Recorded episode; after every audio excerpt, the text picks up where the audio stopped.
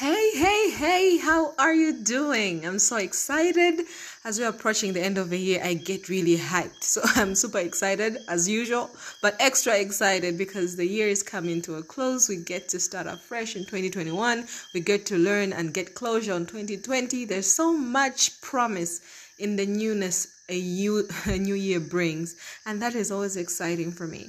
And in that same excitement, I want to invite you to join my purpose planning sessions. These are sessions that will help you get organized for 2021 because truly, if 2020 hurt you, broke some things, and you live it like that, you will carry the burdens of 2020 into 2021. So we have to learn from 2020, carry the good lessons, carry the tough lessons, leave the bad things behind, and move on strong. And if that's something of interest to you, and also to just plan, not just make goals, but to make goals with purpose in mind, make goals that are backed up by something deeper than just feelings and competition, then I'm inviting you to these purpose planning sessions. The details are in the description. Click that link, join in. These are amazing sessions that will set you up for success. I know you want to win. I want you to win. Let's win together. Let's make it happen. Join the sessions and let's go on to today's episode.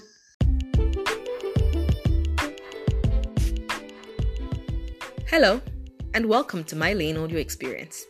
I am Mavis Zaina Kanjadza, and I am so excited to have you here. So excited. So here's the thing I know that you know that God made you for a specific purpose. My hope is that through this podcast and everything that I share here, you'll be encouraged to take charge of your life and be uniquely you. Your purpose is your lane, and all I want to see you do is own your lane. Ready for today's episode? Are you sure? Let's do it. glad you joined me, and this is the last episode, I hope, the last episode in the Purpose series that I've been running lately. A recap we have talked about the general and specific purpose, we have talked about exploring your purpose, then hindrances to your purpose, we have talked about your power. And now we're talking about walking in your purpose and walking into your power. After you've done all these processes, you're embracing this, you're doing all that, you need to have a master plan that guides the whole process. When I say master plan, it sounds really formal, but it's just having a map, a vision. Because when you don't have a vision, you will perish. When you don't have a strategy guiding you to where you're going, you will likely not end up there. Well, life will offer you some curveballs and some challenges which are expected. But when you have a plan, then you can pivot because you had a plan. When you don't have a plan, those curveballs can be detrimental. They can just take you off course completely. And that's why a plan is important. The first thing you need to do is honor your purpose. You have done all this work up to here. Honor your purpose. Understand what it is. Be clear. Write it down. Speak it. Declare it. Own it. Now, make it your purpose. Make it your goal to live in alignment with your purpose. If that's not possible, because maybe you are in a job, you're doing this and that, you already have a whole life and responsibility set up, spare time. That's how you honor your purpose. Spare time in your day to focus on the purpose work, on making sure that you're doing work on your purpose. Because this work will light you up. This work will open doors for you. This work will direct you and bring you fulfillment. If you're really determined and focused, the work you do on your purpose, the work you do on your calling, on this mission that you have, can actually overtake the rest of your work, financially as well as impact wise. You can find yourself in a place where you are living a life where you do what you love for a living. What you love is paying your bills, what you love is helping you live a lifestyle that you want, and everything like that. But that will need you to do some work. And that means you make time and put energy in your purpose. That is how you honor your purpose. If you're a Christian, I will say obedience. You've been through this process. You have understood that God has called you and chosen you and given you abilities, given you a call on your life.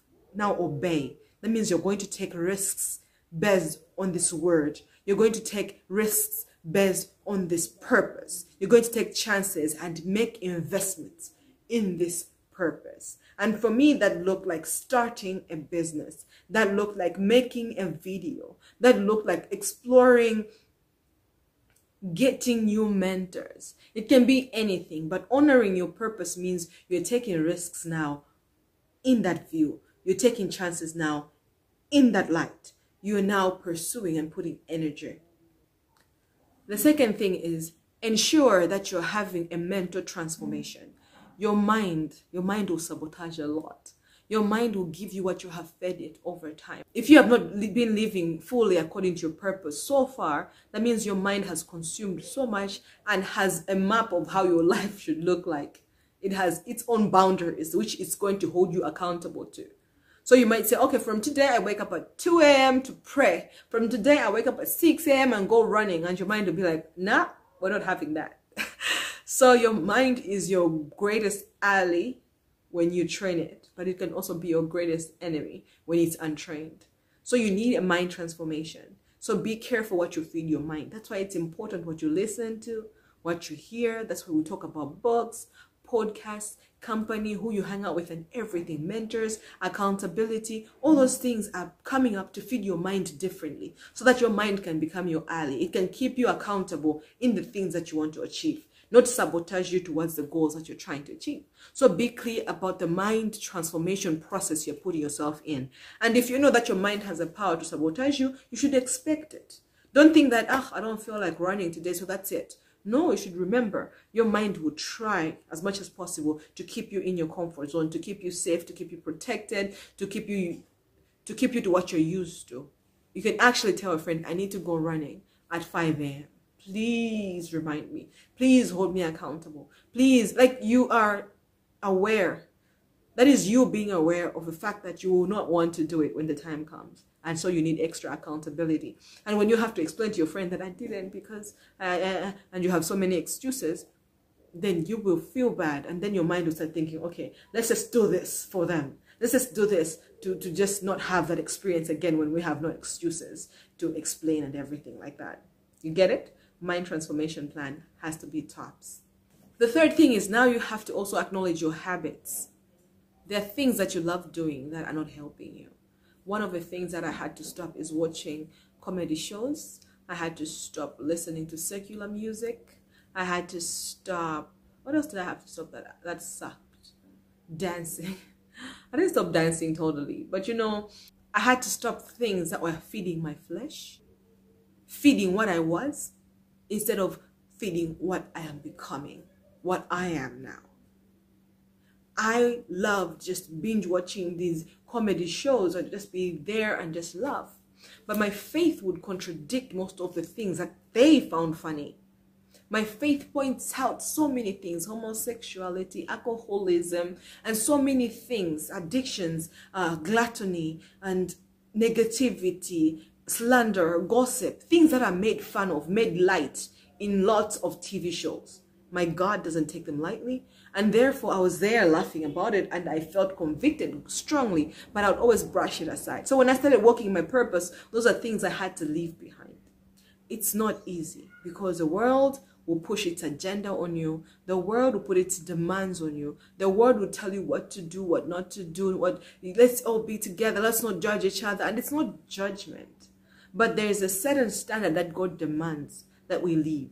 And that means we'll stop catering to our flesh We'll stop cuddling to our emotions and rise above it and choose the right thing and lead our hearts and lead our emotions to what we have set our minds on. Because if you don't, they'll keep pulling you back. So habits usually come from those places where they're entangled with our emotions, they're entangled with our routines, they're entangled with our feelings. And so we're like, oh, I don't want to do it. But you have to face your habits. And for me, I have a habit tracker in a planner. I sell this own your lane planner. The link will be in the notes. This own your lane planner helps me track my habits. So I write down the habits that I want to have enforced. Waking up at 3.45, then praying, then reading the Bible, then doing my work, then hanging out with my kids, then cooking four to three times a week, then doing something else. Like I put those habits because I want to make sure that I'm living the way I desire to live. I don't want to look back and say, what did I do with my days? I want to make sure I'm being intentional with my time. I'm being intentional with how I'm raising my family. I'm being intentional with what I'm doing in my business. I'm being intentional and diligent in my faith because that's what drives my business. It drives my life. It drives my joy. It drives my creativity. Everything is benchmark on that. So I have to make sure my habits are aligned to that. Because sometimes you find that you're saying i want to get closer to god and then none of your time is allocated to time with god.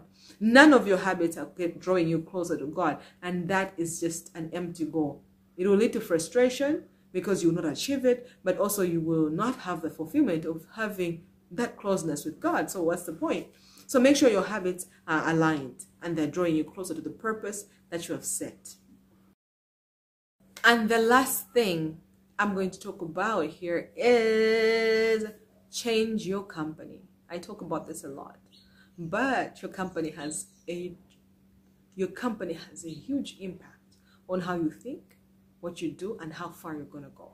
It's an overused saying, but it is worth saying that if you are surrounded by five losers, you are the sixth one. If you're surround, if you're surrounded by five billionaires, you're to be the sixth one.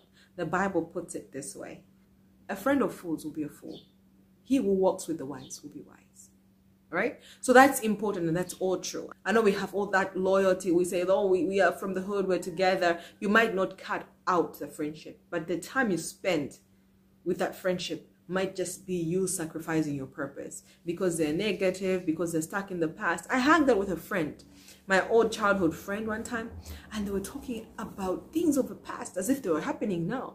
Remember that guy who did this? Remember that guy who liked you? Remember this girl who hated you? I'm like, oh my goodness, no.